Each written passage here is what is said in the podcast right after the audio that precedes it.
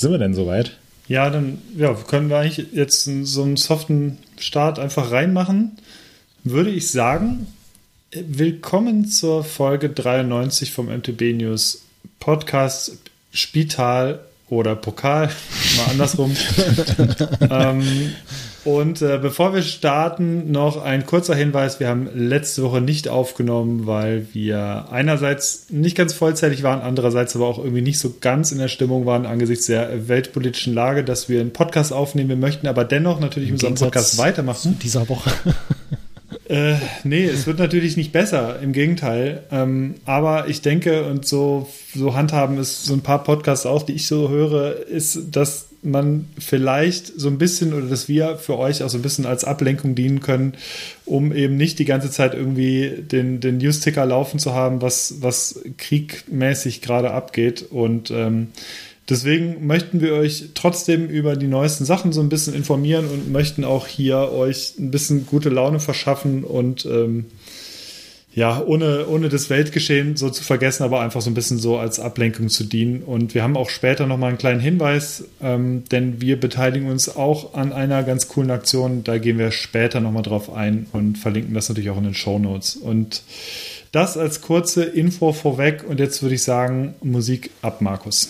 Keine Ahnung, aber davon ziemlich viel. Das ist die neue Ausgabe von Bikepicking. Hey, mit Hannes, Markus und Moritz. Ja, wo hat er den her, fragst du dich gerade, oder? Was sage ich da nochmal? Ich habe keine Ahnung, aber du hast mir den irgendwann mal geschickt vor vier Jahren. Und Sie kommen zu und dann habe ich es nicht verstanden. Ich weiß echt nicht mehr, was ich Keine da gesagt Ahnung, aber davon ziemlich Spielzeit? viel. Das ist die neue Ausgabe von Bikepicking. Hey, mit Irgendwas mit, habe. Bike-Beding? äh, irgendwas mit, ja, oder, äh, ja, keine Ich Ahnung. habe keine Ahnung. Hatten wir mal einen anderen Bike-Beding. Titel? Ich bin mir sicher, es ist Bike-Beding. Bike-Beding. Ja, Bike-Beding. Ja, Bike-Beding. Wer kennt es nicht? Ja, das Ja. war ja der, der Arbeitstitel, bevor wir Pokal Ja, ausgesucht haben. Genau. Ja, wir sind Ich jetzt hab- wieder hier. Ich habe für nächste Woche noch ein anderes Intro. Ähm, nur als. Okay, oh, ich bin gespannt. Vielleicht sollte ich auch einfach mal wieder die Intro-Maschine hier ja, anschmeißen. ja, ja, genau. So, ich wollte dich nicht unterbrechen. Quatsch weiter. Sorry. Ja, nee, alles gut. Ich bin, ich bin soweit, soweit und ähm, wir haben vorhin schon ein bisschen gehört, weil Moritz mal weg musste, dass ich Moritz heute in Bad Kreuznach begrüße, denn er musste vorhin schon mal zur Tür vom Büro. Ist das richtig? Genau, ich muss zur Tür vom Büro, weil es hier geklingelt hat. Meine Kollegen wissen zwar, dass ich jetzt gerade Podcast aufnehme, aber keine Ahnung, was die wieder machen. Es ist Ihnen egal. Ja, es ist ihnen egal. Genau, ich bin heute mal in Bad Kreuznach. Ähm, normalerweise nehmen wir immer dienstags auf. Dienstag war ich aber diese Woche noch äh, auf einer schönen 14-stündigen Autofahrt ähm, von unserem Testcamp in Frankreich zurück nach Hause. Da werde ich gleich noch ein bisschen was von erzählen. Deswegen haben wir diese Woche gesagt, hm, wir wollen ganz gerne noch äh, in dieser Woche aufnehmen. Wird es der Donnerstag und äh, donnerstags bin ich im Büro in Bad Kreuznach. Deswegen ähm, ein dreifaches Hello aus äh, der schönsten Industriemetropole ähm, der Welt. Ja, und da geben wir in die zweitschönste Industriemetropole direkt weiter, nämlich äh, Richtung Brandenburg. Hallo Markus. Ja, hallo, hier Grüße aus dem Tesla-Land. ähm, hier sollen ja in diesem Monat noch, also das kann ja eigentlich nur in der nächsten Woche der Fall sein, äh, die ersten Teslas vom Band rollen in der Fabrik, die sie um die Ecke gebaut haben. Das ist auch eine sehr interessante Sache. Ja, Grüße auch an euch beide ähm, aus der Industrieregion Deutschlands, hier aus dem, aus dem industriellen Herzen Deutschlands ähm, nach ähm, Bad Kreuznach und ich denke mal, du bist in Lemgo, oder Hannes? Richtig. Ja, wie immer.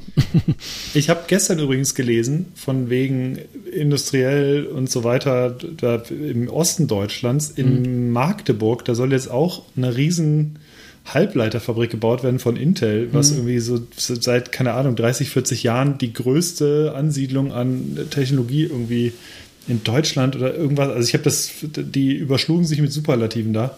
Ja. Äh, das ist schon ganz schön krass, was aktuell abgeht. Also ich bin auch gespannt, wie das mit Tesla läuft. Ja, dorthin. das ist da jetzt offiziell alles geklärt? Also, Ja. Oder haben die noch irgendwelche Nö, die, haben, Verfahren die? Genehmigungen sind soweit durch. Äh, Ich weiß nicht, ob noch irgendwelche Klagen anhängig sind. Aber im Ernst, also das wird keiner mehr abreißen, das Werk. Nee. Und das wird auch nicht leer stehen und stillstehen. Also von daher ähm, glaube ich, der Drops ist gelutscht. Ja. Ja. So, wir haben ein knappes Stündchen noch. Wir müssen heute ein bisschen voran machen, denn Markus hat einen wichtigen Folgetermin. Und deswegen würde ich einfach mal in die nächste Kategorie direkt einsteigen. Und zwar die Biere der Sendung. Der Einfachheit halber fange ich an. Und zwar habe ich das ein Granatapfel Energy Getränk von Astra. Trank von Astra. Ähm, und das ist ein fruchtiger Kick, geil alkoholfrei steht drauf. 0,0. Und das ist ein Biermischgetränk mit 50% alkoholfreiem Bier und 50% koffeinhaltigem Erfrischungsgetränk mit Granatapfelgeschmack. Hast du Ich schon mal darüber nachgedacht, eine Karri- Karriere als Werbesprecher zu machen? Das Ja, wenn du wüsstest, wo ich mich- spreche, guck mal hier, hat was. mich gerade sowas von überzeugt. Ja, HSE24 und QVC, sage ich nur. Sofort Pass auf. kaufen. Schalte da mal ein, abends ab 21.30 Ja. Staubsauger, alles Nur noch Mögliche. zehn Stück, wenn sie jetzt Ja. ja. Der, Okay. ich, das läuft übrigens aktuell immer, äh, also es, es gibt diese Dinger immer noch und ist euch mal aufgefallen, dass dort immer, das sind meistens so österreichische Stimmen, die dann synchronisiert sind von so alten. Und der Superpower äh, äh, Staubsauger, äh, der hat noch ganz viele weitere äh, ganz viele weitere Funktionen und die stellt uns jetzt er vor. Ja, hi, so, ja, danke, dass du das an mich weitergeleitet hast. Das war jetzt Ja, irgendwie um eher so bayerisch. Genau, um deine Frage zu beantworten, nein, äh, ich schaue sowas nicht. Deswegen, Ja, doch müssen wir, das ist wirklich ist sehr entspannt. Gibt es Oh. sehr viele tolle Sachen. Okay. Nee, äh, müsst ihr nicht machen. Also wie gesagt, Astra ähm, Energy Granatapfel. Ich bin gespannt. Was habt ihr als Getränk? Moritz äh, haben wir gerade mitbekommen, was der hat. Äh, ich weiß nicht, ob es noch auf der Aufnahme oder ob es schon auf der Aufnahme drauf war, aber der hat sich einen Kaffee gemacht, glaube ich. Stimmt das? Ja, genau. Ich habe äh, in den letzten Tagen bei unserem Testcamp recht viel äh, 1664 Kronenburg getrunken ähm, und legte heute mal eine Pause ein. Deswegen habe ich einen äh, Kaffee vor mir stehen und hier noch so einen Apfel-Ingwer-Shot. Extra scharf. Muss ich auch direkt niesen. Ja, Kopf zu. Äh, Gesundheit meine ich. Ja, danke. Ja, super geil. Ähm, ich habe heute was ganz Besonderes, äh, denn ich habe äh, Fanfaren, selbstgebrautes Bier. Ähm, so pseudo selbstgebraut, muss ich sagen. Ähm, ich hatte zum, boah, es muss so um den Jahreswechsel rum gewesen sein, ein Paket in der Post. Da war ein, ein Bierbrauset drin, wo eigentlich alles so schon mal vorbereitet ist. Ähm, ist, denke ich mal, das Äquivalent zu einer Brotbackmischung. Und ja, mit so einem kleinen 5-Liter-Fässchen, ihr kennt die äh, aus dem Stadion und so, wenn man sich die da mitnimmt. Ähm, ein bisschen ähm, ja, Malz in Form einer so zähen Flüssigkeit, ein bisschen Hefe und äh, irgendwelche Geschmacksaromen, die habe ich aber weggelassen, also das äh, wollte ich nicht. Und dann kippt man das nur mit einer entsprechenden Menge äh, heißen und warmen und kalten Wasser zusammen und äh, stellt das für ein paar Tage hin, kühlt es dann ein und hat dann nach Dann ungefähr nach einer Woche ähm, ja, zieht man den Zapfhahn aus dem Fass raus und dann geht's los. Und ähm, ja, den letzten Schluck habe ich jetzt hier. Das Ding ist soweit leer. Hab mich äh, rangehalten in den letzten Tagen. Es wurde auch schon ein bisschen schaler zuletzt, weil sich natürlich das, äh, die Kohlensäure nicht so lange hält. Aber ich dachte, das ist heute, das ist der richtige Termin, um hier das letzte Glas zu genießen. Danke an äh, Tom an dieser Stelle, äh, dem Spender dieses Sets. Und äh, an der Stelle auch nochmal Grüße raus an den Timo. Ähm, ihr kennt den auch. Ähm, der hatte mich auch letztens angeschrieben, meinte, hey, brauch doch einfach selber und so. Und ähm, habe ich ihm aber auch gesagt, ich werde jetzt erstmal, glaube ich, beim Brotbacken bleiben und äh, die Biergeschichte vielleicht später irgendwann nochmal äh, angehen. Und dann hat er mir noch in dem Gespräch einen Floh ins Ohr gesetzt äh, für eine Anschaffung, die ich vielleicht irgendwann demnächst dann nochmal tätigen werde. Ähm, aber das werde ich dann zu gegebener Zeit ähm, vorstellen. Äh, solange das noch nicht da ist, sage Cool. ich nichts. Okay, wollen wir direkt hineinhüpfen in die Themen. Würde ich sagen. Ja? Ja. Na denn, Kopfsprung und Action. Ich Wir bräuchten noch ein Intro für den News Roundup. Oder nicht? Hast du eins? Nee. Ach so. ich sage, wir bräuchten eins. Du bist hier der so. verantwortlich für Intros. Ja, okay, ich, ich überlege mir was. Okay. Es gibt etwas Neues auf dem Federgabelmarkt. Moritz, was gibt's denn Neues?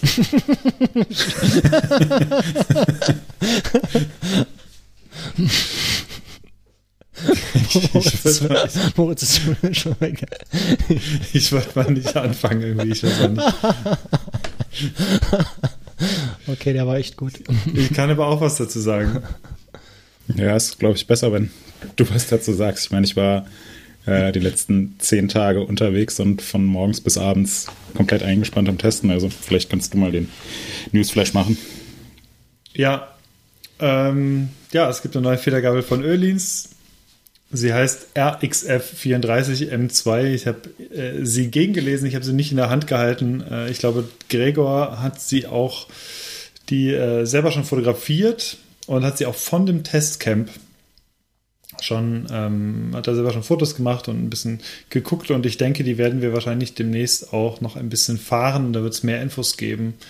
Die Eckdaten sehen folgendermaßen aus: ist eine ähm, ja, Down Country und Trail Gabel. Es gibt 120 bis 130 mm Federweg, ist nur für 29 Zoll äh, Laufräder gedacht und ähm, ja, gab es vorher noch nicht von Öhlins. Es gab halt bisher eher so die dickeren Gabeln von dieser schwedischen Firma und jetzt gibt es eine Down Country Gabel mit 34 mm Standrohren. Ich selber bin noch nie eine Öhlins Gabel gefahren, aber die Eckdaten klingen halt immer ganz gut. Der Preis klingt auch relativ heftig mit knapp 1300 Euro ist das eher auf der nicht ganz so günstigen Seite, diese Gabel. Und ja, kommt charakteristisch mit den ähm, mit dem gelben Schriftzug, relativ, einem relativ großen Ö.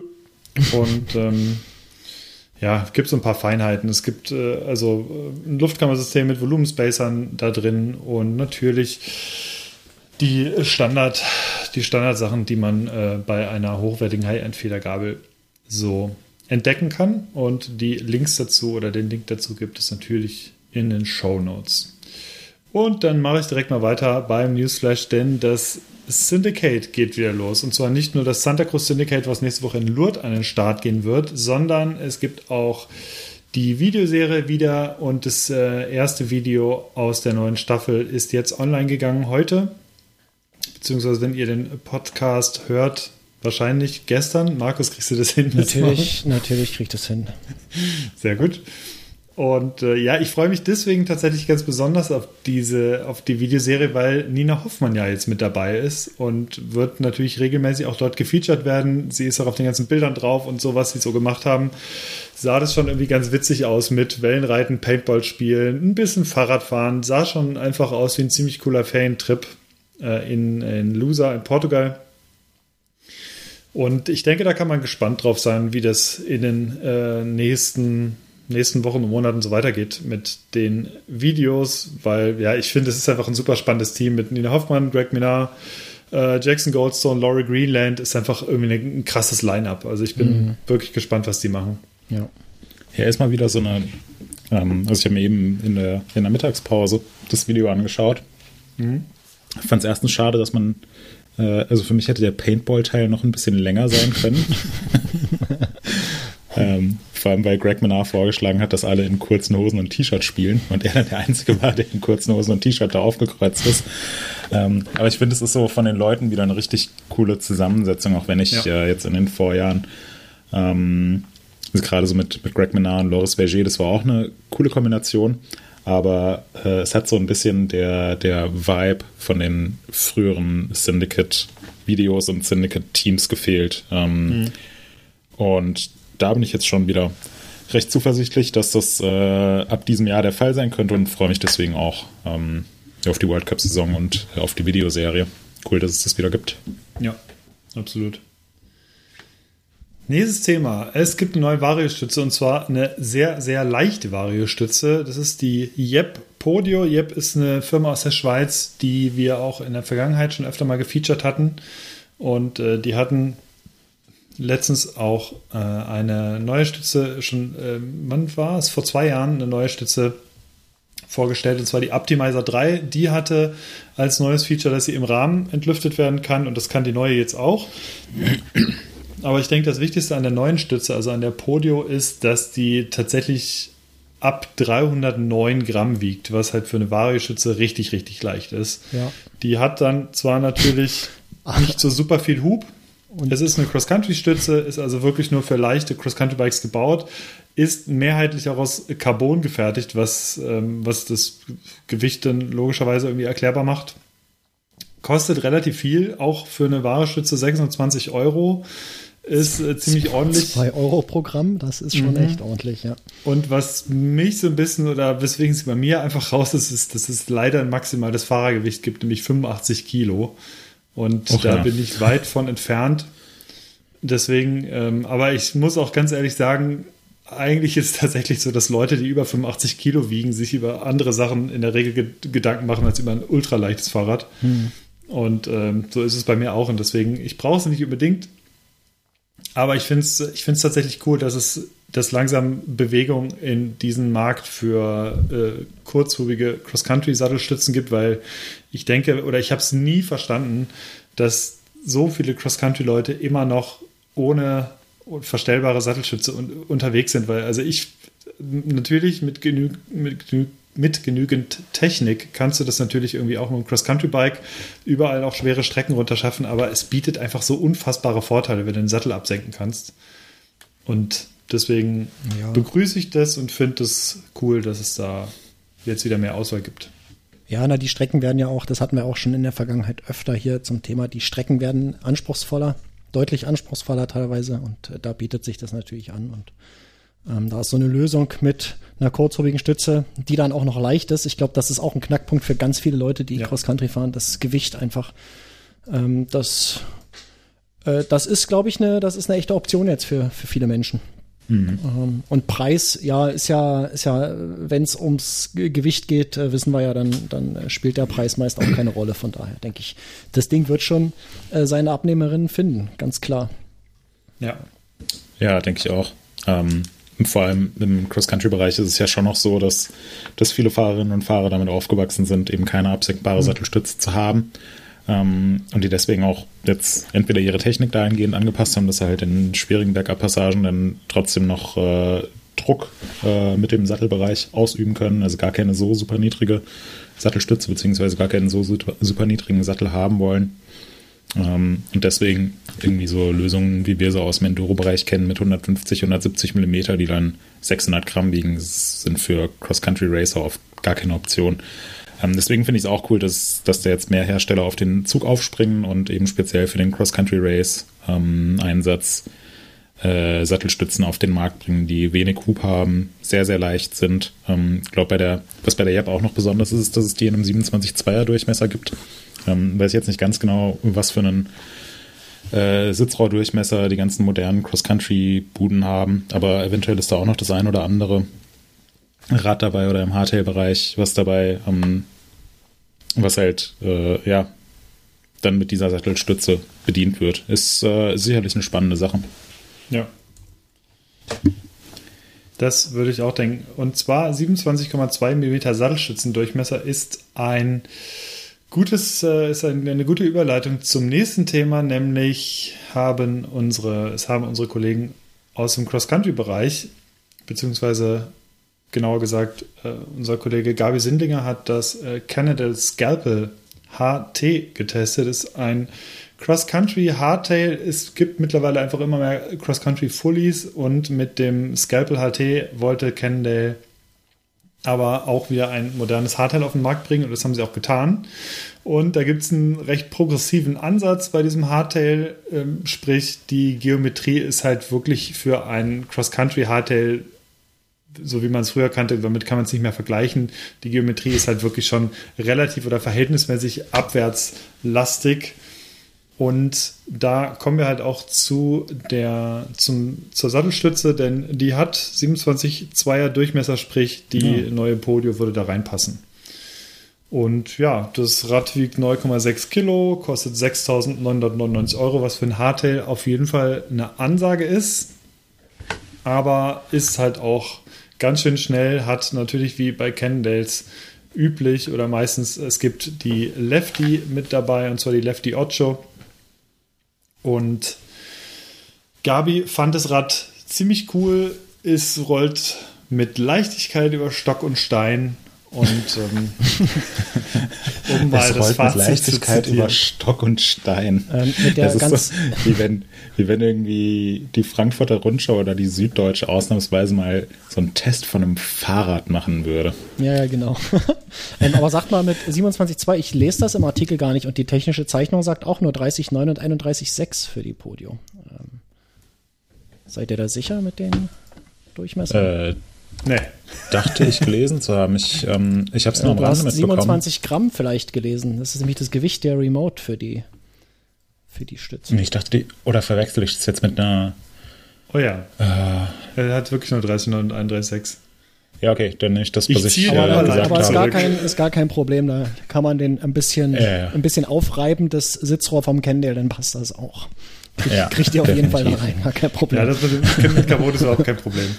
Ja, ja wer mehr zu dem Rad wissen will. Butter einschmieren und dann Gummihammer. ja. Ich sehe es gerade Wer mehr zum Rad wissen will, wir haben die Links natürlich am Start. Und wir kommen direkt zum nächsten Rad. Ich bin es auch selber nicht gefahren, sondern ähm, da hatten wir eine Gasttesterin mit dabei und äh, die ist es Pivot Shadowcat erst erst gefahren und ich denke, was am meisten auffällt, ist auf jeden Fall diese quietschpinke Farbe. Ich finde es optisch wirklich super gelungen. Ist der Nachfolger vom Pivot 5, äh, vom Mach 5.5, 160 mm vorne, 140 hinten, 27,5er Laufräder und ja, sieht nach einem super spannenden Fahrrad aus. Allerdings ist es auch gar nicht so günstig. Äh, Markus, du hattest es vorhin irgendwie schon erwähnt. Ich weiß gar nicht ganz genau. Ab, es geht, glaube ich, ab 6.500 Euro ist der Einstiegspreis mhm. dafür, ja. Aber gibt es in vielen sehr spannenden Ausstattungen, auch mit Live-Valve von Fox und XX1, AXS und alle möglichen Pipapo gibt es ja. sehr viele Varianten. Der erste, der erste Eindruck war laut unserer äh, Gastfahrerin oder Gasttesterin ziemlich gut. Und ja, verspieltes Trailbike, viel Fahrspaß und äh, spritziges Fahrverhalten. Genau. Was noch, genau. was noch super spannend war äh, vor der Sendung, ähm, habe ich mit Hannes kurz gequatscht. Moritz war schon, äh, war schon drin in unserem Gespräch, war aber nicht am Platz, weil er die Tür öffnen musste für die Post.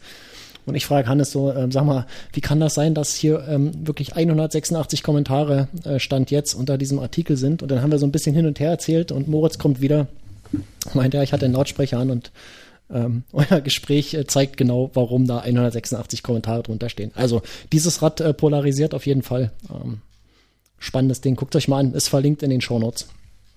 Naja, was heißt das Rad polarisiert? Also ich hatte jetzt nicht den Eindruck, dass, dass das Rad an sich so sehr polarisiert. Ja, das Paket, also mit Preis und so weiter, was dazu ja, gehört. Ja, ja genau. Ja. Mit Preis. Ähm, es ist halt ein also an sich finde ich es einen ganz spannenden Ansatz, dass Pivot jetzt sagt, sie bringen ein Trailbike raus, was sich speziell an kleine FahrerInnen richtet.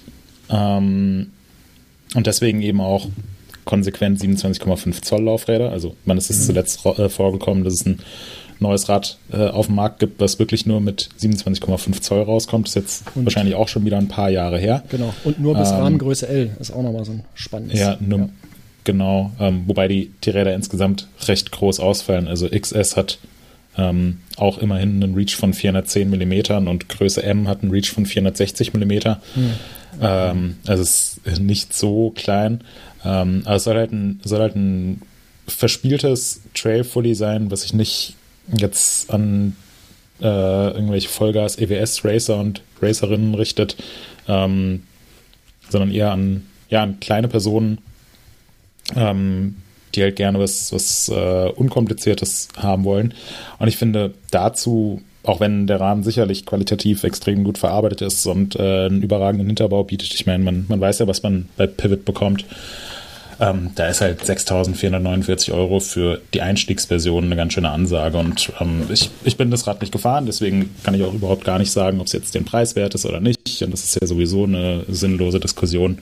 Ähm, aber ich kann zumindest verstehen, dass eine Preisdiskussion ähm, entstanden ist in unseren Kommentaren. Die allererste überhaupt, die es bei MTV News gab. Ja, ich denke auch. Premiere bei MTB News. User beschweren sich über Preis. Die erste negative Diskussion im Forum. Ja. ja. Ja, wir haben noch zwei ganz kurze Sachen, beziehungsweise zwei Produkte, über die wir sprechen wollen. Und wer sich bisher so ein, oder ein bisschen genervt war davon, dass ich mehrheitlich vorlese oder zitiere, ohne irgendwie eigene Inputs zu liefern, das wird sich jetzt hiermit ändern, denn die beiden nächsten Artikel, Die da habe ich mich sich, passt auf. so ein bisschen, äh, die haben es in sich. Äh, in erster Linie habe ich sie vor allem selber geschrieben und weiß deswegen so ein bisschen mehr, wovon ich rede.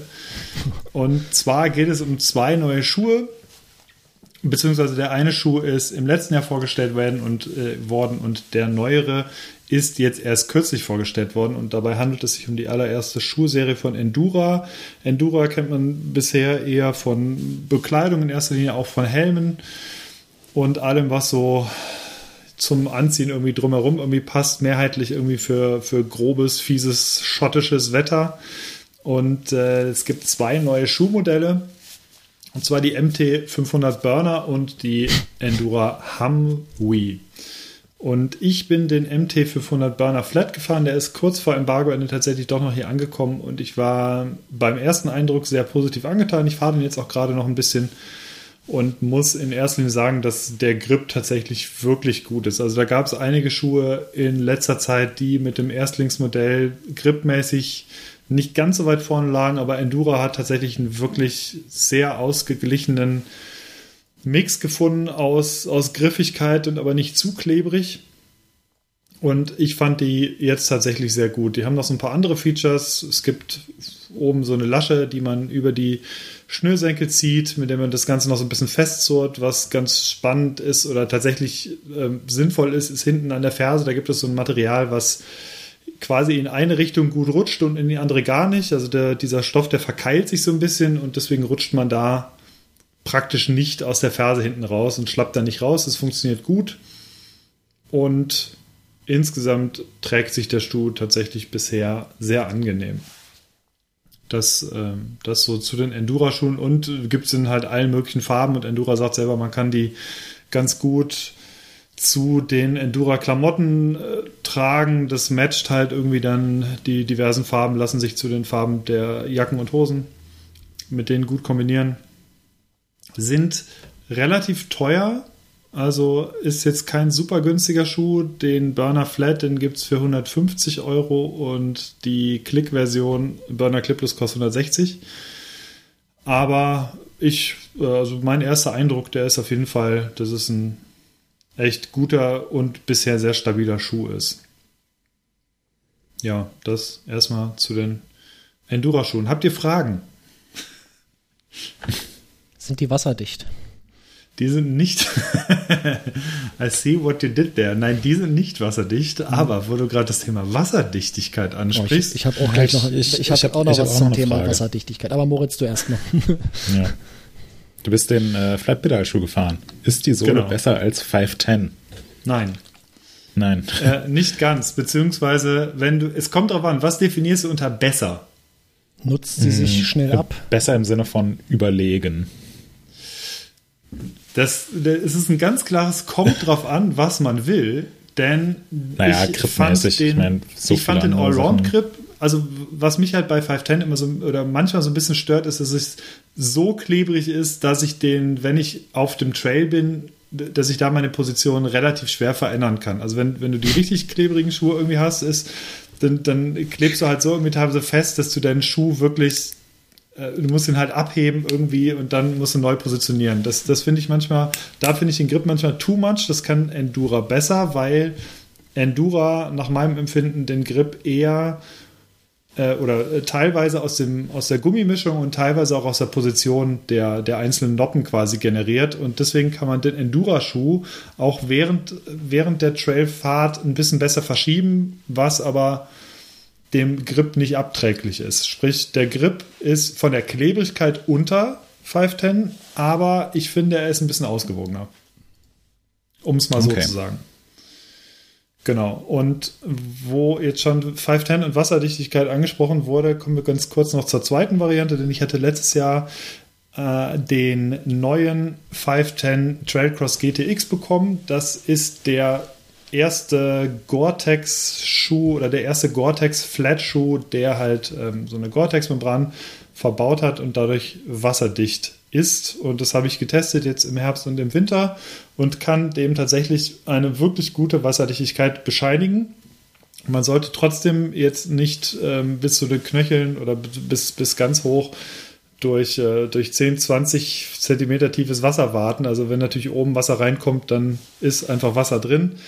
Da hilft dann auch nichts, aber er ist tatsächlich, äh, der, der Großteil des Schuhs ist wasserdicht. Das Einzige, was nicht wasserdicht ist, ist oben der, der Schaftbereich. Also es gibt oben noch so eine Neoprenmanschette und ähm, wenn das Wasser halt ganz so hoch spritzt, dann kann es sein, dass es sich ein bisschen reinzieht. Das ist aber praktisch nicht vorgekommen während der Testfahrten und äh, im Gegenteil, es ist tatsächlich super praktisch, wenn du weißt, du äh, platterst halt irgendwie durch die Pfützen durch und du weißt, das Ding bleibt, wenn du halt eine, eine lange Hose, gerade eine lange Hose anhast noch darüber, dann bleibt einfach dein Schuh trocken. Also das ist mhm. schon tatsächlich im Winter und im Herbst super cool, weil du einfach weißt, wenn du, wenn dein Schuh halt einfach kalt wird oder nass wird, dann wird er halt auch kalt und gerade wenn es halt ähm, richtig frisch draußen ist, dann merkst du es halt auf Dauer.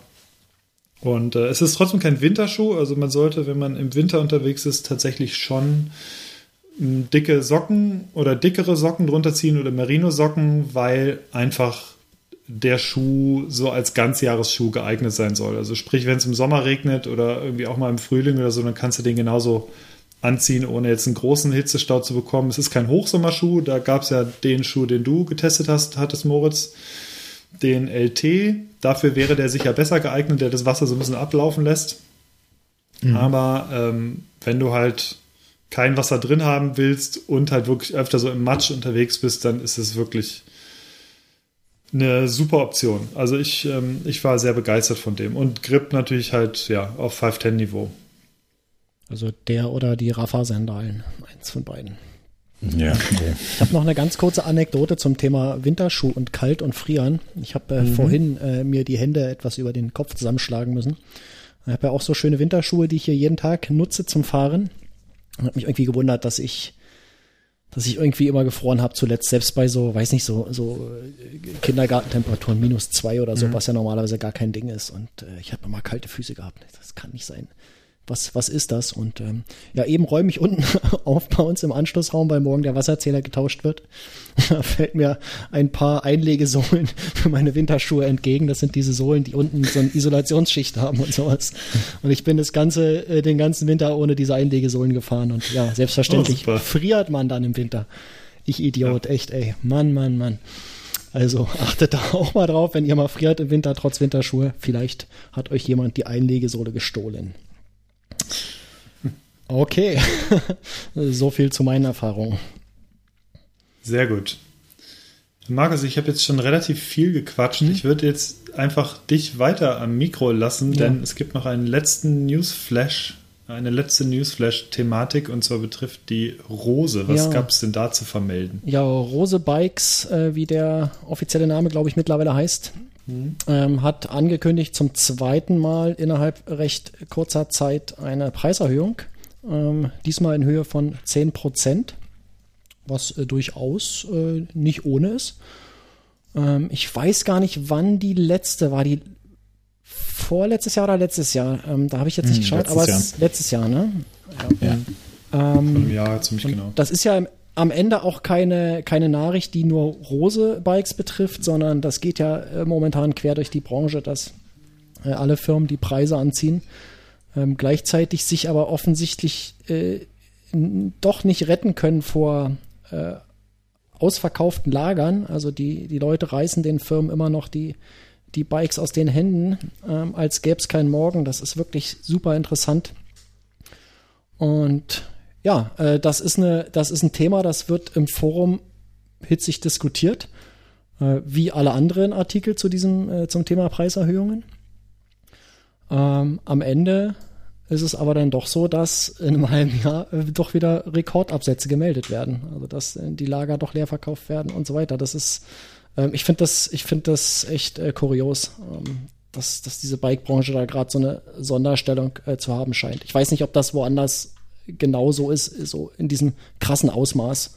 Ja, also dass, dass einerseits die Preise fast beliebig erhöht werden können, also jetzt nicht nur auf Rose bezogen, sondern ganz allgemein, und andererseits trotzdem äh, die mit der Produktion nicht hinterherkommen. Mir würden, de, mir würden eventuell die, die ganzen Firmen, die sich so um Benzin und sowas kümmern, noch einfallen. Ja, gut, das ist jetzt eine ganz, eine ganz akute Problematik, ja, die seit zwei Wochen besteht. Aber äh, diese Fahrradgeschichte, die ging ja eigentlich los mit der Corona-Pandemie.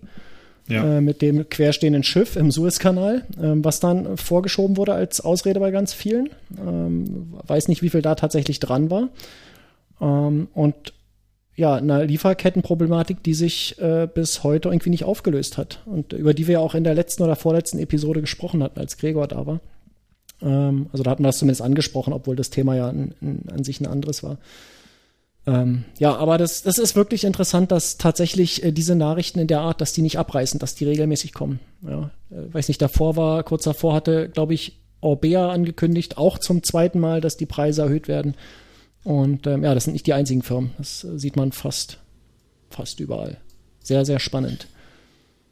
Also, was auf jeden Fall der Fakt, Fakt ist, ist es immer noch super schwierig, was die Liefersituation angeht. Ja. Also, das ist einfach aktuell so, ja. Ich warte ja auch immer noch auf mein Rad, auch wahrscheinlich noch so ein paar Wochen. Aber ja, bin gespannt. Ja. Es gibt noch die, die, äh, die Spekulation zu diesem äh, Thema auch in den Kommentaren. Das manchmal ist echt ganz, ganz aufschlussreich. Also ähm, da schreiben die Leute, dass so Aktionen wie dieses Jobrad ja, oder so Dienstradleasing und so diese ganzen Geschichten, dass die durchaus einen Einfluss haben könnten, weil da auf einmal eine Nachfrage am Markt entsteht, ähm, der vorher, also die vorher nicht da war und worauf die Firmen vielleicht so gar nicht vorbereitet waren. Und mhm. das dann halt zu, äh, zu Problemen kommt also zusätzlich zu der normalen Nachfrage eben auch noch äh, ja, irgendwelche Leasing-Geschichten und so. Ja. Dass der, ja, der Markt das einfach nicht, einfach nicht liefern kann. Und dann ist natürlich äh, sowieso die erste Konsequenz, dass die Preise hochgehen. Aber halt, dass die natürlich in diesem Maße hochgehen, finde ich, finde ich schon beeindruckend. Ja. Respekt, kann man nur den Hut vorziehen. so, und äh, jetzt haben wir unseren Newsflash ganz schnell durchgeackert. Wir haben jetzt noch 35 Minuten, bis Markus wegmacht, deswegen würde ich sagen. Ach, ihr könnt dann auch einfach alleine hier weitermachen, ist gar kein Problem. Also dann klinke ich mich nachher aus. Und ja, wir haben ja, wir müssen auch arbeiten, Markus. ja, oder wir machen bis morgen weiter. Und dann muss der Podcast ja, das, das wäre so, so ein Mammut. Einfach mal so wirklich mhm. so durch, durch podcasten. Ja, hier 24 Last Stunden. Man Standing. Ja. ja. Wer als letztes einschläft, hat gewonnen. Filibuster können wir hier auch machen, ja, genau. ja, nächstes Mal. So, kommen wir zum nächsten Thema. Und zwar, du hast es ja vorhin schon kurz angesprochen, Moritz. Du warst nicht allein, es waren auch noch diverse Personen mit dabei. Du warst in Frankreich und zwar ging es da um viele Bikes und äh, viel Testerei und es war äh, extrem viel los, kann ich mir vorstellen. Du hast ja schon ein bisschen schon was bei uns intern erzählt. Ganz grundsätzlich mal, war das Testcamp soweit erfolgreich? Bist du zufrieden? Seid ihr unverletzt wieder hergekommen? Ähm, ja, unser Testcamp in Frankreich war insgesamt eine recht erfolgreiche Sache, muss ich sagen. Also um deine Frage zu beantworten, wir sind alle unverletzt wiedergekommen, alle äh, Fahrer haben ähm, mhm. so eine Verletzung überstanden, alle Räder haben es ohne Verletzung überstanden, ähm, also zumindest weitgehend.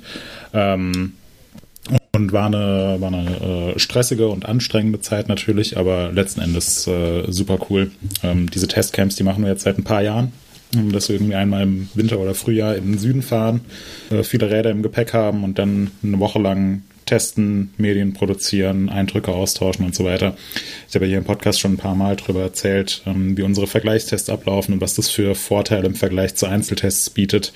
Ähm. Es ist einfach ultra aufschlussreich, auf derselben Strecke unterschiedliche Räder gegeneinander zu fahren und nicht einfach immer nur Einzeltests zu machen und dann zu sagen, ja, das Rad ist gut, sondern die wirklich äh, im Back-to-Back-Ansatz gegeneinander zu fahren. Und das war mhm. diesmal wieder der Fall. Ähm, und von daher würde ich sagen, ja, war ein voller Erfolg, auch wenn ich mir Südfrankreich etwas äh, wärmer und sonniger vorgestellt hätte. Ja, ich wollte gleich die Anschlussfrage stellen. Äh, wie war denn das Wetter? Weil hier war es wärmer und schöner. Hm, ja, das stimmt. Also wir hatten so, ähm, ich würde sagen, im Durchschnitt so 12, 13 Grad und ähm, ein heiteres bis wolkiges Wetter. Hm, hatten auch mal einen Tag Regen dabei. Wobei die Trails, auf denen wir unterwegs waren, das war so sehr sandiger, sandsteiniger Untergrund. Das heißt, da konnte man auch bei Nässe perfekt fahren. Ähm, und ja, es hätte natürlich sonniger sein können und wärmer sein können. Ähm, haben dann auch mal äh, neidisch nach Deutschland geblickt, wo es hier irgendwie dann 19 Grad und Sonnenschein waren. Ähm, hm. Aber wir müssen natürlich, also wir sind jetzt, ähm, haben jetzt dieses Testcamp schon Monate im Voraus organisiert. Und bei der Auswahl der Location musste ich natürlich darauf achten, dass, dass wir was haben, was einigermaßen wetterstabil ist, auch nicht zu hoch mhm. gelegen ist. Und das ist im, ja, irgendwie so Februar, März eine relativ große Herausforderung, äh, da was zu finden, was noch halbwegs realistisch mit dem Auto erreichbar ist.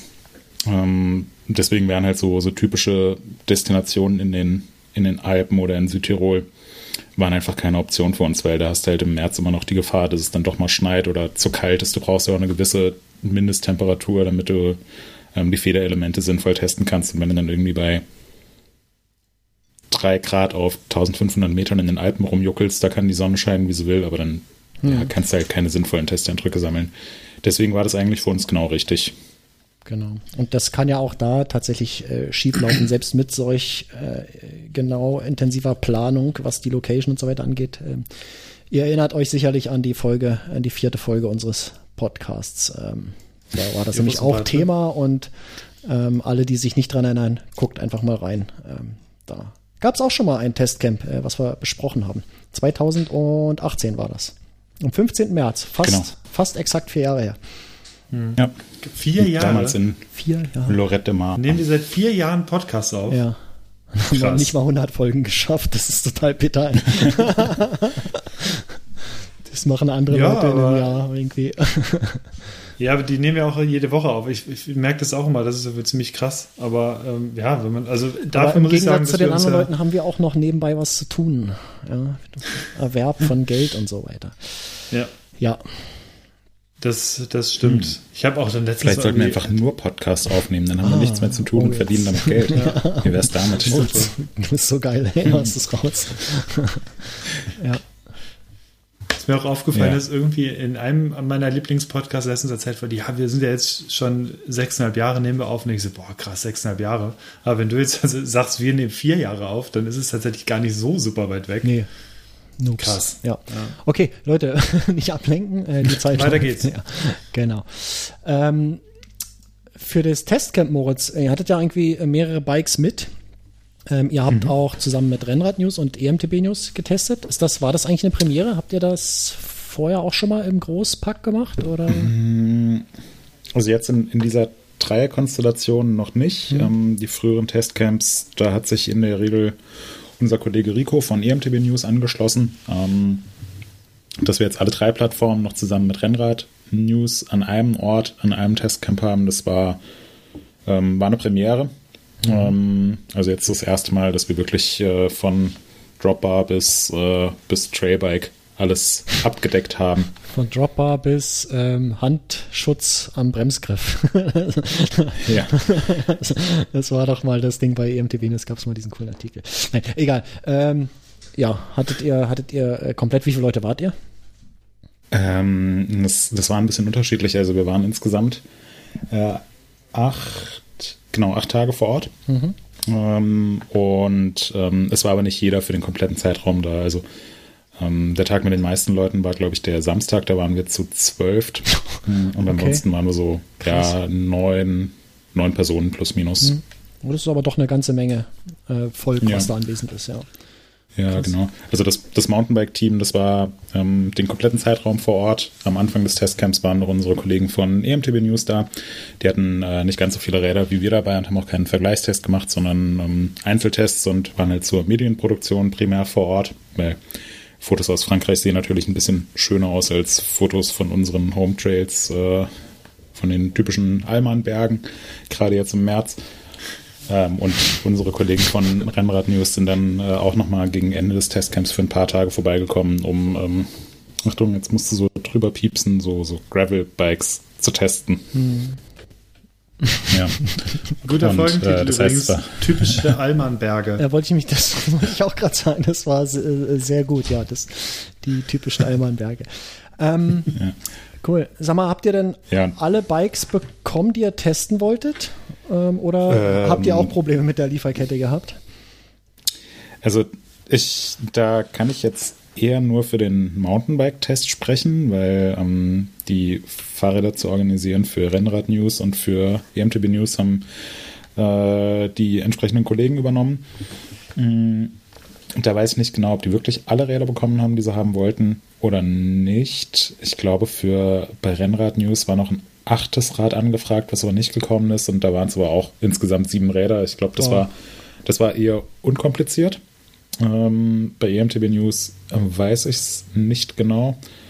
Und ähm, bei uns war es so, ähm, wir hatten insgesamt, ähm, also unser Ziel war es so irgendwie zwischen sechs und neun Räder insgesamt zu haben. Ähm, weniger macht aus meiner Sicht jetzt für so einen großen Vergleichstest keinen Sinn. Hm. Ähm, wir wollen ja letzten Endes die Frage beantworten, was dann eigentlich so das beste Trailbike des Jahres ist. Und wenn man da nur vier Räder gegeneinander testet, dann ja, fehlen halt zu viele relevante hm. Räder in dem Testfeld. Und wenn wir da aber irgendwie mit 15 Rädern ankommen, das ähm, ist halt einfach nicht so wirklich abbildbar, weil wir waren jetzt schon äh, fünf Tester und dazu eine, eine Mediencrew. Räder wurden von morgens bis abends fast eine Woche lang ähm, bewegt und es ist einfach mega viel Arbeit. Also wir hatten jetzt sieben Räder, es hätten eigentlich neun sein sollen. Ähm, zwei Räder sind einfach äh, zu spät hier angekommen, was ähm, ja ein bisschen ärgerlich war. Ähm, und deswegen, äh, nein, wir haben leider nicht alle Bikes bekommen, die wir wollen, äh, wollten. Ähm, ich bin trotzdem super happy mit dem Testfeld. Ähm, aber wenn die beiden Räder, die sozusagen schon auf dem Weg zu uns waren und einfach zu spät angekommen sind, wenn die noch, die noch dabei gewesen wären, dann hätte ich mich äh, sicherlich auch nicht beschwert. Aber mhm. ähm, so, so läuft es halt manchmal. Ich meine, die, die ganzen Hersteller haben ja jetzt auch nicht unendlich große Testflotten, die sie einfach äh, zu jeder Tageszeit rausschicken können. Das ja. heißt, da haben wir schon relativ lange im Vorfeld geplant und die Einladungen für die Räder, die sind, ähm, sind im Dezember rausgegangen. Also ähm, dass man mal eine Einschätzung dafür bekommt, wie, wie lange wir im Vorfeld planen müssen. Ja. Dass wir dann hier äh, im März so ein, so ein Testcamp veranstalten können. Mhm. Und gerade jetzt natürlich mit den eingeschränkten Liefersituationen und so müssen wir halt lange im Vorfeld planen. Ja. Und bei den Rädern, die jetzt nicht dabei waren, ähm, sind die einfach zu spät gekommen oder gar nicht gekommen. Und äh, falls sie noch kommen, werden die ja wahrscheinlich nicht in den Vergleichstest integriert, aber wird es die dann noch als Einzeltests geben oder hast du da schon eine Idee, was du da machen willst? Ähm, also es, nee, ich, also der, ich würde jetzt mal sagen, der, der Zug ist sozusagen abgefahren. Also für den Vergleichstest macht es mhm. jetzt keinen Sinn, weil wir nee, fahren ja jetzt ja, extra. Genau, du kannst den, ja die Süden, Bedingungen nicht mehr um, herstellen, die du da hattest. Das geht genau, ja nicht, ne? Ja. Mhm. Also dafür macht es keinen Sinn und das jetzt nochmal so als zusammenhangloser Einzeltest zu bringen, macht aus meiner Sicht, ähm, ehrlich gesagt, auch wenig Sinn. Mhm. Deswegen werden die Räder jetzt ähm, also ein Rad ist einfach äh, einen Tag nach unserer Abreise ähm, in Bad Kreuznach in unserem Büro angekommen. Ähm, das, ist, noch, ist noch verpackt. Das ja, geht einfach wieder ähm, direkt zurück an den Hersteller. Ähm, und beim anderen Rad hat es äh, DHL Frankreich so ein bisschen verkackt, was äh, sehr, sehr ärgerlich ist, weil wir da echt alle Hebel in Bewegung gesetzt haben ähm, und das Rad auch schon angeblich mehrfach versucht wurde auszuliefern, ähm, wurde aber nicht gemacht. Und jetzt haben wir gestern, also als wir schon längst wieder zu Hause waren, von DHL äh, Frankreich eine Nachricht bekommen, so ja, sie bräuchten noch eine französische Festnetznummer, sonst könnten sie es nicht ausliefern. Was ungefähr, also ja, äh, totaler Quatsch ist. Ähm, ist schade, aber ist halt so. Ja, ähm, eine letzte Frage, die mir einfällt dazu habt ihr in Südfrankreich? Habt ihr irgendjemanden getroffen, irgendwelche Leute, die da vielleicht äh, gefahren sind, die euch erkannt haben oder so? Oder wart ihr da äh, so für euch die, irgendwie? Die, und ne, kann ja sein, dass manchmal irgendwie Leute aus dem Forum oder so, dass die dann zufällig auch da im Urlaub sind und Ich meine, irgendwie so Dudes Hm. mit einer Menge Fahrräder, das fällt ja schon so ein bisschen auf, oder? Ja, das ist, ist natürlich ein bisschen auffällig. Wir hatten, äh, hatten auch unsere MTB News Klamotten natürlich an, also man, man hätte da schon den Zusammenhang herstellen können. Ähm, es war eher so, dass nicht irgendwelche Dudes uns getroffen haben und gefragt haben, was wir da machen, sondern dass wir irgendwelche Leute getroffen haben und äh, äh, dann ähm, so dachten so, oh, cool, dass der jetzt gerade hier ist.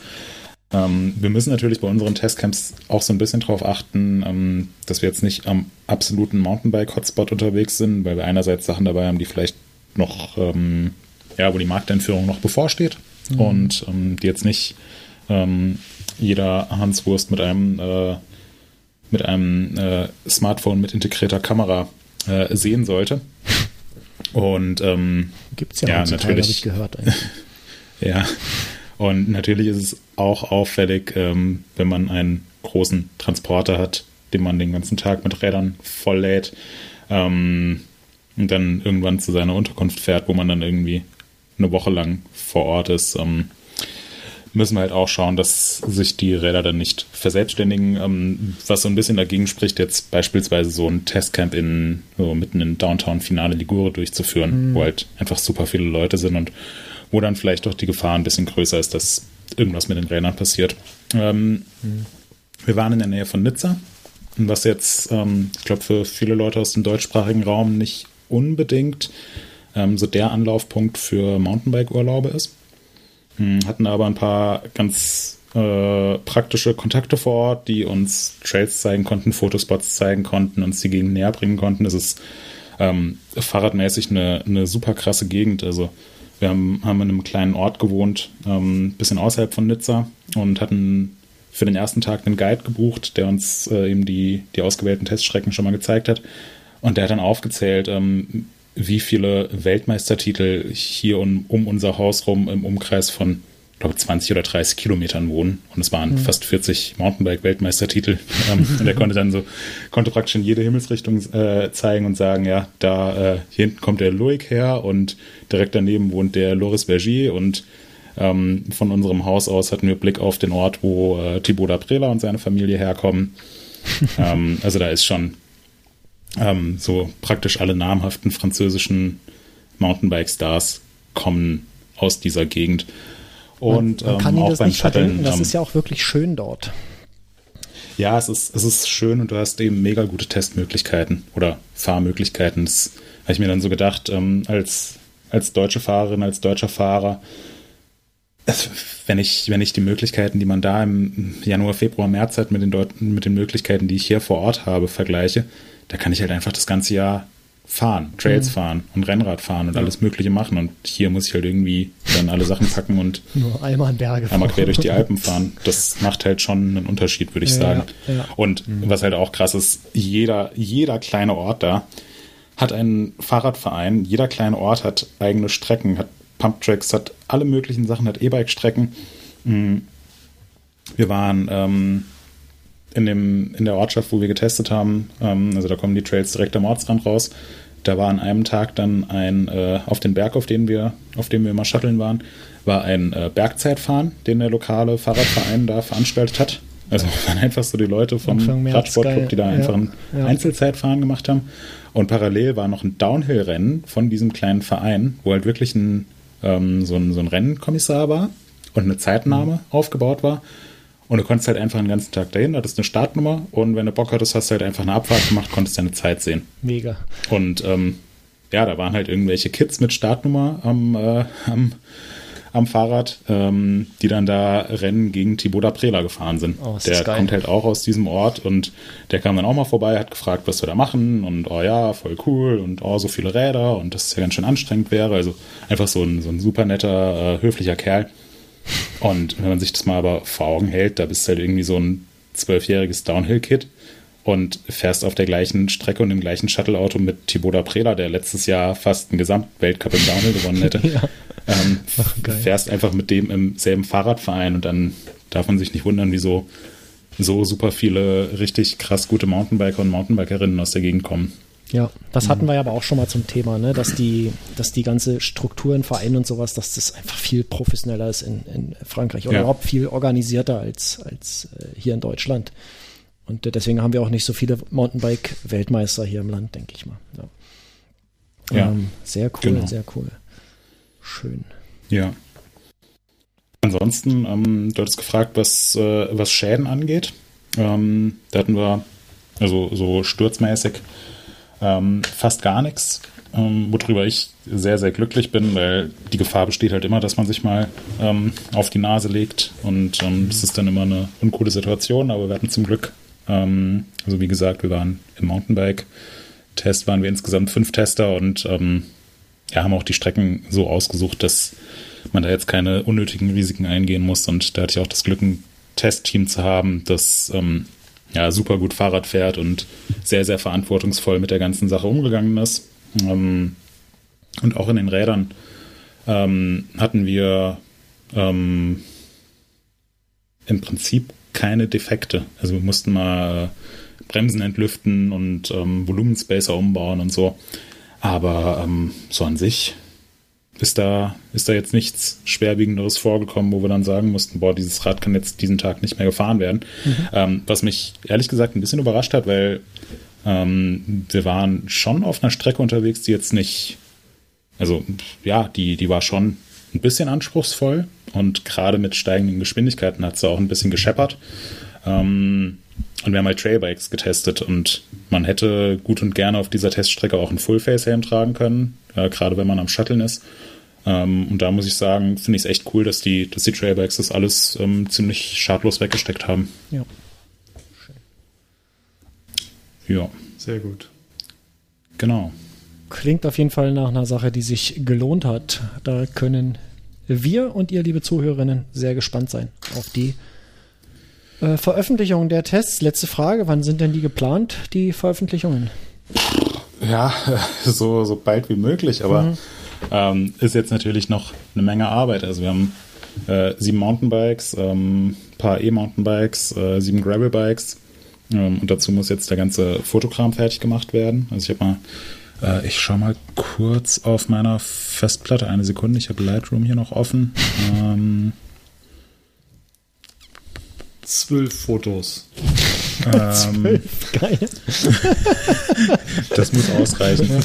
Ja, hat sich gelohnt. Ey. Ähm, nee, also neben dem zwei. ganzen Testen sind äh, über 4600 Fotos entstanden, ähm, die ich jetzt noch durchklicken muss und dazu noch super viel Videomaterial. Also es gibt zu jedem Rad auch ein Testvideo. Ähm, und da müssen wir uns natürlich auch noch um den ganzen Schnitt und so kümmern. Ähm, müssen die Tests schreiben, müssen da jetzt, ähm, also haben natürlich schon alle Testeindrücke aufgeschrieben, aber haben da jetzt auch noch diverse Zoom-Meetings, dass wir uns wirklich alle komplett einig sind, ähm, Rangreihen bilden und so ein Kram. Ja, okay. Ähm, und ähm, ich denke und hoffe mal, dass wir ungefähr in einem Monat mit dem Projekt auf die Zielgerade einbiegen. Dazwischen stehen ja jetzt auch noch so Sachen wie der World Cup in Lourdes an. Ähm, das heißt, ich bin jetzt äh, sowieso ab nächster Woche schon wieder unterwegs und dann wissen wir ja selbst, wie die Zeit so verfliegt. Aber ich, ich hoffe, dass, ähm, ja, dass wir so ungefähr in einem Monat ähm, einigermaßen fertig damit werden. Und realistisch wird es dann wahrscheinlich eher Ende April, Anfang Mai. Ähm, aber auch da wissen wir halt, ähm, ja, wie viel, nicht nur wie viel, wie viel Vorlauf so ein Testcamp braucht, sondern auch wie viel Nachbereitung, bis dann mal wirklich so das finale Produkt, also der finale Test online geht. Gut, dann ist es ja ungefähr mit unserer nächsten Folge, wenn wir so weitermachen. Ja. ähm, Genau. Super gut. Okay. Ähm, Ja, Hannes, du noch, hast du noch. Frage oder gehst du direkt Ich, ins du nächste hast Thema? eigentlich schon recht viel abgedeckt. Ich- So viele, Ja. ich bin, glaube ich, fragenmäßig glücklich. Super. Das äh, war sehr informativ. Und ich würde aber mal nochmal nachhaken, das hat du ja gerade schon angesprochen, Moritz. World Cup. Ich denke, wir werden in der nächsten Ausgabe ausführlich wahrscheinlich über den dann über die Bühne gegangenen World Cup reden, aber kannst du vielleicht so einen kleinen Ausblick geben? Also du wirst ja dich jetzt schon so leicht in den Vorbereitungen wahrscheinlich befinden. Es wird für dich in einer knappen Woche, glaube ich, wieder nach Frankreich gehen. Ja, Und genau. ähm, hast du schon irgendwas mitgekriegt? Äh, was gibt es für Veränderungen? Also wir haben ja zum Beispiel mitgekriegt, also nächstes Jahr geht es ja dann los, da wird dann nicht mehr Red Bull übertragen, aber hast du sonst schon irgendwas mitgekriegt, was sich eventuell verändert hat zu letztem Jahr oder äh, wie wird es in Lourdes ablaufen? Ähm, ehrlich gesagt, ich habe mich noch gar nicht damit befasst, weil jetzt mein Fokus Okay. wirklich voll und ganz auf, auf dem Testcamp lag. Ähm, Nachvollziehbar, ja. Ich bin jetzt, ja, ähm, ich denke mal, es wird so sein wie immer. Ähm, Mhm. Ich hoffe, dass es so geil wird wie immer. Ich gehe fest davon aus. Ich habe mir noch keine Gedanken gemacht, wer eigentlich so die Favoriten sind. Ähm, Mhm. Aber ich denke, es wird wieder, also könnten, könnten Frankreich-Festspiele wieder werden. Also entweder Loic Bruni oder Loris Bergier oder Amaury Pierron. Und ansonsten denke ich aber, dass es, dass es im Großen und Ganzen so ablaufen wird wie immer, dass man da jetzt noch keine Veränderungen merkt, ähm, dass das äh, Red Bull ab 2023 nicht mehr macht. Aber ich bin, bin total gespannt. Ähm, ist schon eine Weile her, dass ich zuletzt in Lourdes war. Äh, ich hoffe, das Wetter bleibt einigermaßen stabil. Wir werden auch schon mal Schnee in Lourdes. Und dieses Jahr ist der World Cup-Auftakt einfach sehr, sehr früh in der Saison. Ähm, ja, aber ich denke, in, äh, in zwei Wochen in der nächsten Podcast-Ausgabe werden wir schlauer sein. Sehr cool, ich bin sehr gespannt. Und Ja, äh, freue mich auch ich drauf. Ich freue mich auch schon losgeht. tatsächlich auf die, auf die Saison so ein bisschen. Ähm, das ist ja nur doch schon wieder eine, eine ganze Weile her. Man hat immer das Gefühl, so kurz bevor es losgeht, dass es äh, fünf Jahre her ist, dass es zuletzt irgendwie World Cups gab. Und dabei ist es ja erst ein halbes Jahr her, aber, aber noch nicht mal. Aber es ist doch immer schön im Frühjahr. Ich bin auch schon ganz gespannt. Genau, ähm, der nächste Punkt auf unserer Liste, ich würde den ganz gerne ans Ende gleich stellen, deswegen denke ich, könnten wir jetzt mit den Neuerwerbungen schon weitermachen. Wir sind ja so gerade auch auf der Zielgerade jetzt, was unsere Folge angeht. Und ähm, Da du am meisten Ja, gekauft ich- hast, darfst du anfangen. ja, ich habe viel kleines Zeug gekauft. Ähm, und fangen wir mal an. Ich habe mir zwei BSA-Lager gekauft für die Stadträder hier. Die laufen jetzt nach vielen, vielen tausend Kilometer nicht mehr ganz so rund und sind ein bisschen ausgeschlagen und deswegen gibt es zwei neue Tretlager.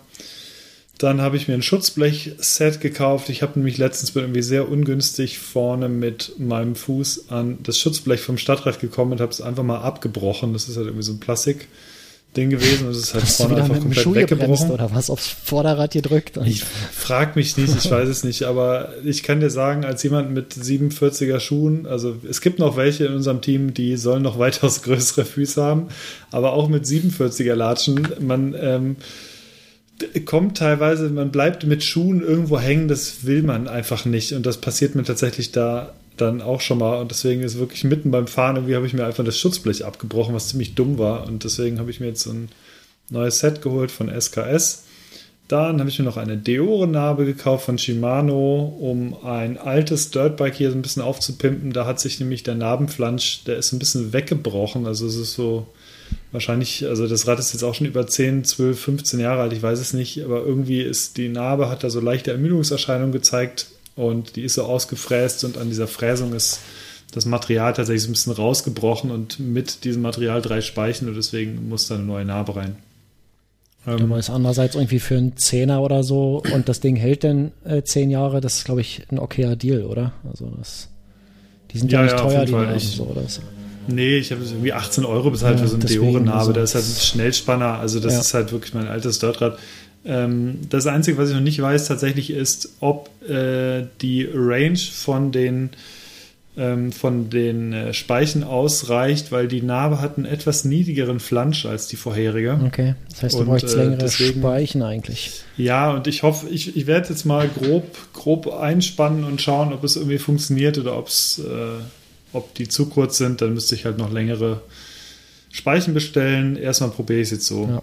Die, der Satz Speichen wird Ähm. dann teurer auf jeden Fall als, als die Narbe. Ja, das, das kommt echt auf die Speichen, aber da werden halt, ich brauche auch keine super wichtigen, krassen Speichen, aber ja, wir werden sehen. Ähm, ja, dann habe ich für umsonst zwei Kästen Detmolder letztens bekommen, denn ich hatte, äh, ich hatte eine Charge erwischt, die sah überhaupt nicht gut aus, als ich mir letztens das Weizenbier gekauft hatte. Und ähm, ja, dann habe ich denen Bescheid gesagt und äh, anscheinend war da wirklich irgendein Fehler drin und die waren sehr kulant und ich konnte mir dann dort zwei Kästen meiner Wahl abholen. Das war sehr cool. Die stehen jetzt hier und äh, werden getrunken, das Märzen und das Helle.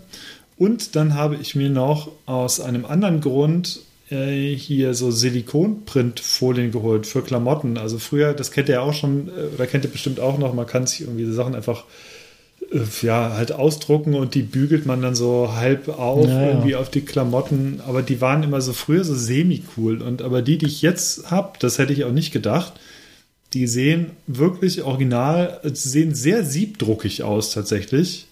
Und ähm, sehen und halten bisher wirklich wunderbar. Ich habe so ein paar Tests gemacht irgendwie und die sehen nicht so aus, als hätte man das irgendwie einfach so da dran geklatscht ähm, wenn man das gut druckt. Und ich habe tatsächlich, das werde ich heute Abend noch ein bisschen weitermachen. Ich habe vor mir ein äh, Greg Minar Fan-Shirt noch zu machen. Äh, und zwar äh, ein Minar Ultras äh, Shirt. ich bin mal gespannt, wie es wird. Es wird wahrscheinlich ein bisschen trashy. Äh, und äh, wenn, wenn ich das tatsächlich fertig machen sollte, dann äh, gibt es natürlich ein Foto davon. Bin ich sehr gespannt. Ja. Hätten wir mal gleich ein schönes Titelbild für den Podcast. Mhm. Ähm, sehr gut. Oh ja, das ist eine gute Idee. Also ich, dann mache ich das gleich noch fertig. Okay, wollte ich nämlich und, sagen.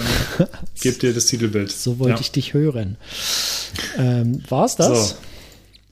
Das war's. Ich beneide dich ja um die zwei Kisten äh, Bier, die hätte ich auch gern umsonst. ähm, sehr gut. Ja. Gut, äh, du hast ausnahmsweise mal was gekauft, sehe ich hier. Lass Ja, uns doch mal mir, nicht im ähm, Dunkeln. Ja, ich habe mir, äh, hab mir gestern spontan was gekauft und zwar äh, Tickets fürs Fußballstadion. Ich war seit, ähm, seit Jahren nicht mehr im Fußballstadion ähm, wegen, ja, wegen Corona. Ähm, und deswegen wurde auch das Heimspiel von Mainz gegen Dortmund verschoben, weil es so viele, äh, so viele positive Fälle in der Mainzer Mannschaft gab. Und es wurde praktischerweise auf Mittwochabend 18.30 Uhr verschoben. Ähm, und da habe ich mir gedacht, hm, äh, sind wieder Tickets erhältlich, äh, weil vielen der Termin nicht gepasst hat. Äh, kaufe ich mir doch mal gestern spontan ein Ticket für dieses Spiel, ähm, weil ich in Mainz wohne und großer Dortmund-Fan bin. Und deswegen war ich gestern Abend das erste Mal seit vielen, vielen Jahren wieder im äh, Fußballstadion. Und es war sehr schön. Ich habe den Erling gesehen. Sehr schön. Sehr gut. Cool. Ja. Wie viele Leute waren da? Ist das ist da wieder Vollauslastung oder Hälfte oder wie viel ist da? Äh, nee, ich glaube, es war, also im Rahmen der aktuellen Möglichkeiten war es ausverkauft. Ähm, aber ähm, Vollauslastung ist äh, noch nicht. Okay. Jo. So, Markus, du hast hier irgendwie, also ich, das sieht überhaupt nicht nach Markus aus, was da steht. Ziemlich, das, also ziemlich random, was da so drin Auto. Das äh, pass auf, ich, nicht, habe äh, äh, ich hab einen äh, Sturmschaden gehabt. Das war doch irgendwann vor drei Wochen oder so. War doch hier so heftigst äh, Stürmerei. Ja. Und irgendwann bin ich so, äh, latschig so bei uns auf der Einfahrt lang und dann liegt da irgendwie Plastik auf dem, äh, auf dem Pflaster. Da dachte ich, okay, hm, keine Ahnung, schmeiß das weg. Und irgendwie nächsten Tag äh, laufe ich da nochmal lang und dann gucke ich so im Auto, Mensch, irgendwas ist doch hier, irgendwas stimmt doch hier nicht. Und dann war das äh, Rücklicht vom Auto war kaputt. Da muss irgendwas äh, reingeweht sein. Ähm, und da musste ich ein neues Rücklicht äh, bestellen. Zum Glück habe ich hier einen Nachbarn, der eine eigene Autowerkstatt hat. Äh, dem habe ich das Rücklichter einfach für Ferraris hat. dem habe ich das früh gesagt und dann irgendwie mittags hat er mir das schon mitgebracht, hat er bestellt. Äh, bei denen läuft das sehr übrigens gut. ein bisschen anders mit dem, mit den Versand und DHL und so. Die, die haben eine App, hat er mir erzählt. Ähm, da geben sie einfach die Teilenummer ein und dann sagen sie früh, mittags, abends und dann äh, kommt das Ding einfach früh, mittags oder abends in die, in die Werkstatt zu denen. Die werden dreimal am Tag angefahren. Das ist total krass. Ähm, was ja auch verständlich ist, wenn du überlegst, du hast eine Autowerkstatt und kannst nicht erst irgendwie bei Ebay äh, irgendwie was bestellen und dann GLS gibt's dann irgendwie drei Straßen weiter beim Nachbarautohaus ab oder so. Ähm, Nee, die, die haben das irgendwie richtig gut im Griff, diese äh, Zuliefererfirmen da, diese ähm, Teilefirmen. Sehr geil. Äh, auf jeden Fall habe ich Das mir, fällt mir hm, hier auch immer auf. Also hier bei, bei unserem Autotypen, die kommen da auch mal, ja, ja, warte mal, ich gucke mal, ob ich das noch mitbestellen kann. Das ist Genau, ja, heute um ja. 14 Uhr da. Ja, ja, genau, genau. ist Das echt ist, krass. ist echt krass. Also das, das haben die echt im Griff, die, die Workflows da. Ja, auf jeden Fall, also ein Rücklicht fürs Auto. Äh, ganz schön teuer ist sowas, aber ja, so ist es eben. Äh, dann habe ich mir mal wieder eine Kiste Kaffee bestellt, der war leer. Ähm, wie immer schön Manaresi. Hab jetzt einen anderen Lieferanten und zwar einen hier tatsächlich regional im äh, Land Brandenburg. Dachte ich, alles klar, die die Gewerbesteuer, die soll ich irgendeinen Ort in der Nähe haben und nicht irgendwo, äh, was weiß ich, wo, wo ich sonst bestellt habe. Ähm, und mein kleiner Beitrag. Und dann habe ich mir noch ein Verschleißset gekauft für mein Fahrrad. Ähm, da war nach, weiß ich nicht, ich schätze so, ich muss mal nachgucken, ich habe es irgendwo auch schriftlich, aber ich schätze so ungefähr äh, 11, 12, 13.000 Kilometern war der Antrieb halt sowas von dermaßen runter. und habe mir da mal eine Kassette und ein, äh, eine Kette äh, bestellt, die sehr schnell da waren.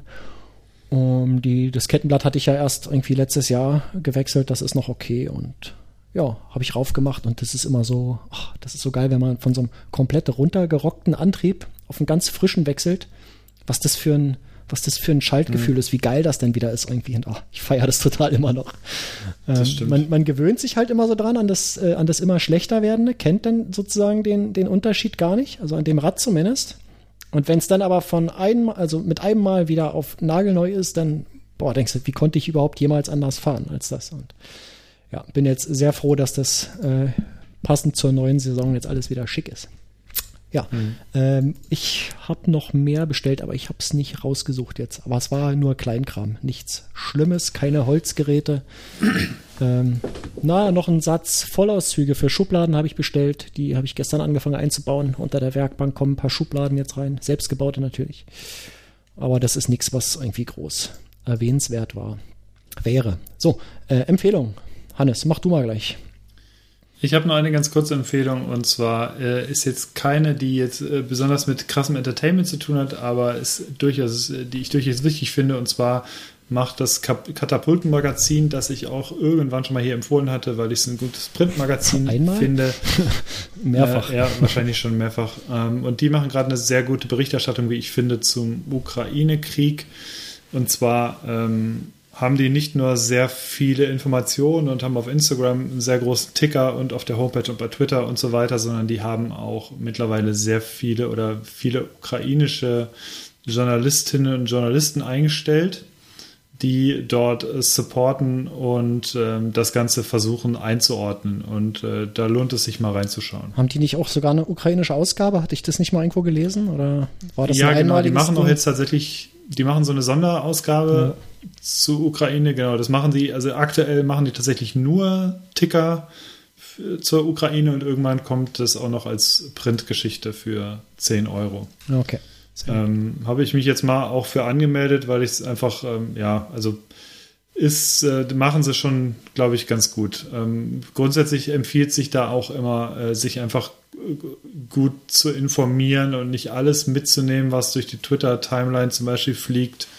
Und unter anderem die, die ähm, ordnen das eigentlich ganz gut ein. Und wenn sie es falsch einordnen, was sich irgendwie später als falsch herausgestellt haben sollte, dann geben die da auch sehr schnell eine Korrektur raus und solche Geschichten. Also das äh, ist eigentlich ganz gut. Also gerade Insta und Twitter, das lohnt sich auch von Katapult. Okay, das ist ja direkt mal, direkt mal gucken bei meinem Twitter-Client. Okay. Mhm. Ähm, hast du noch was oder geben wir das ja, Mikro das, an Moritz das weiter? für heute.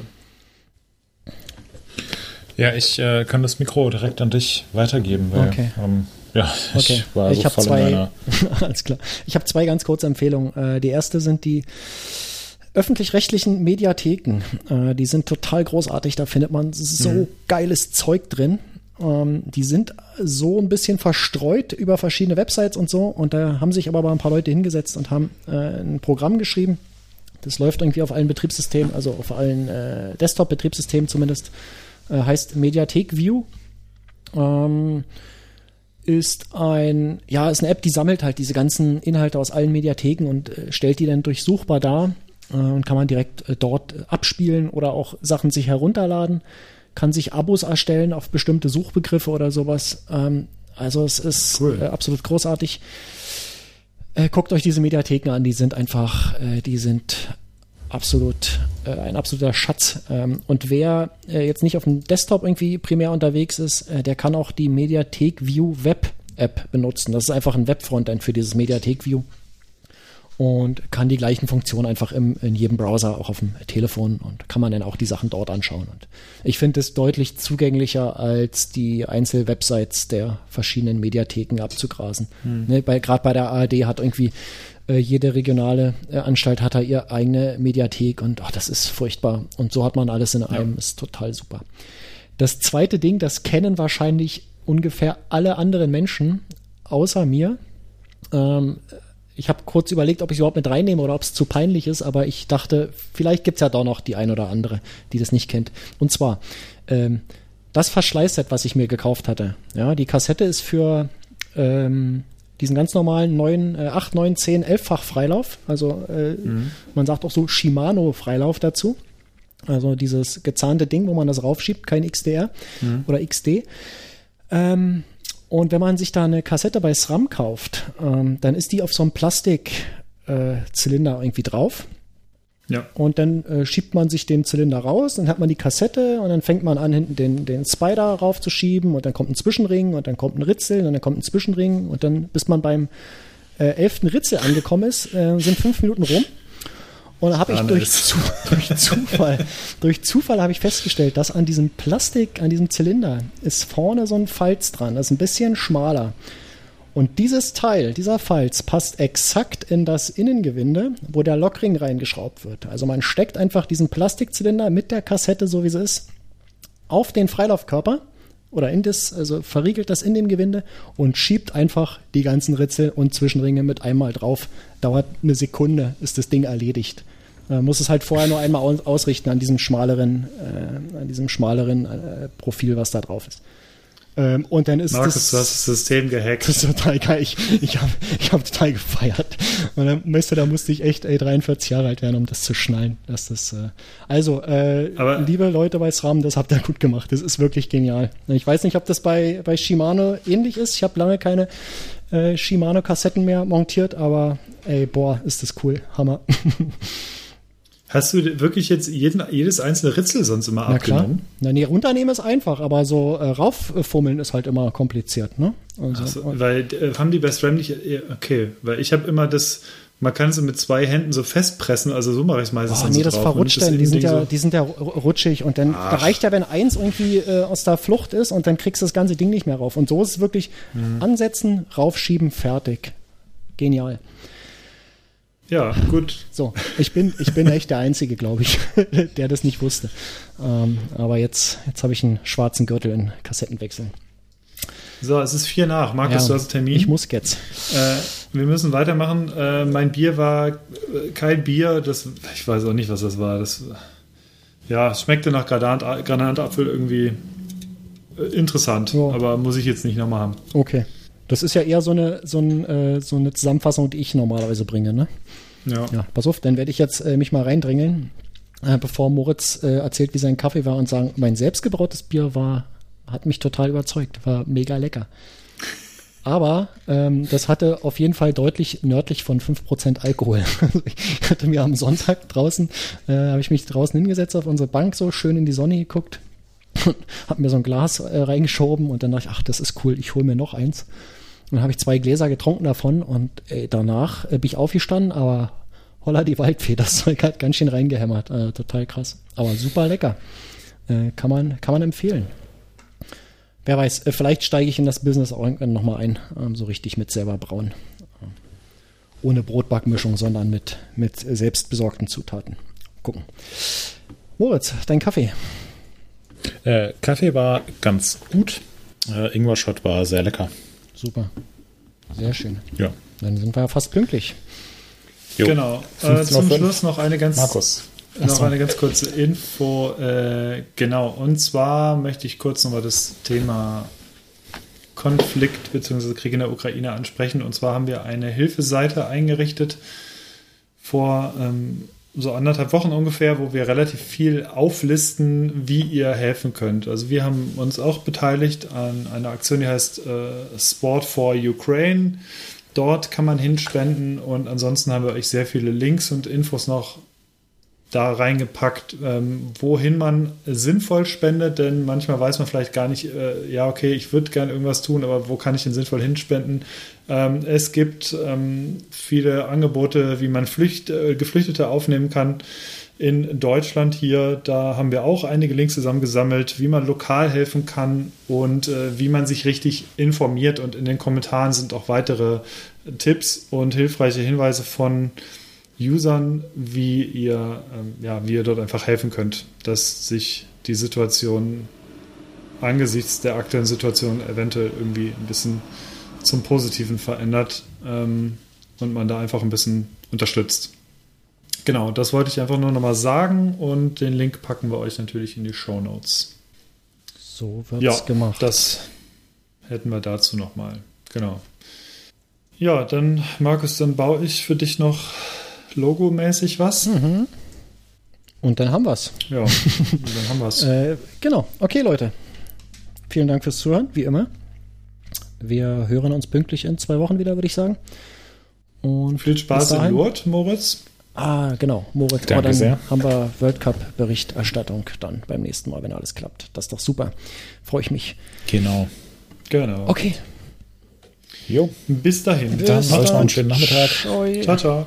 Und ja, macht's gut. Tschüss.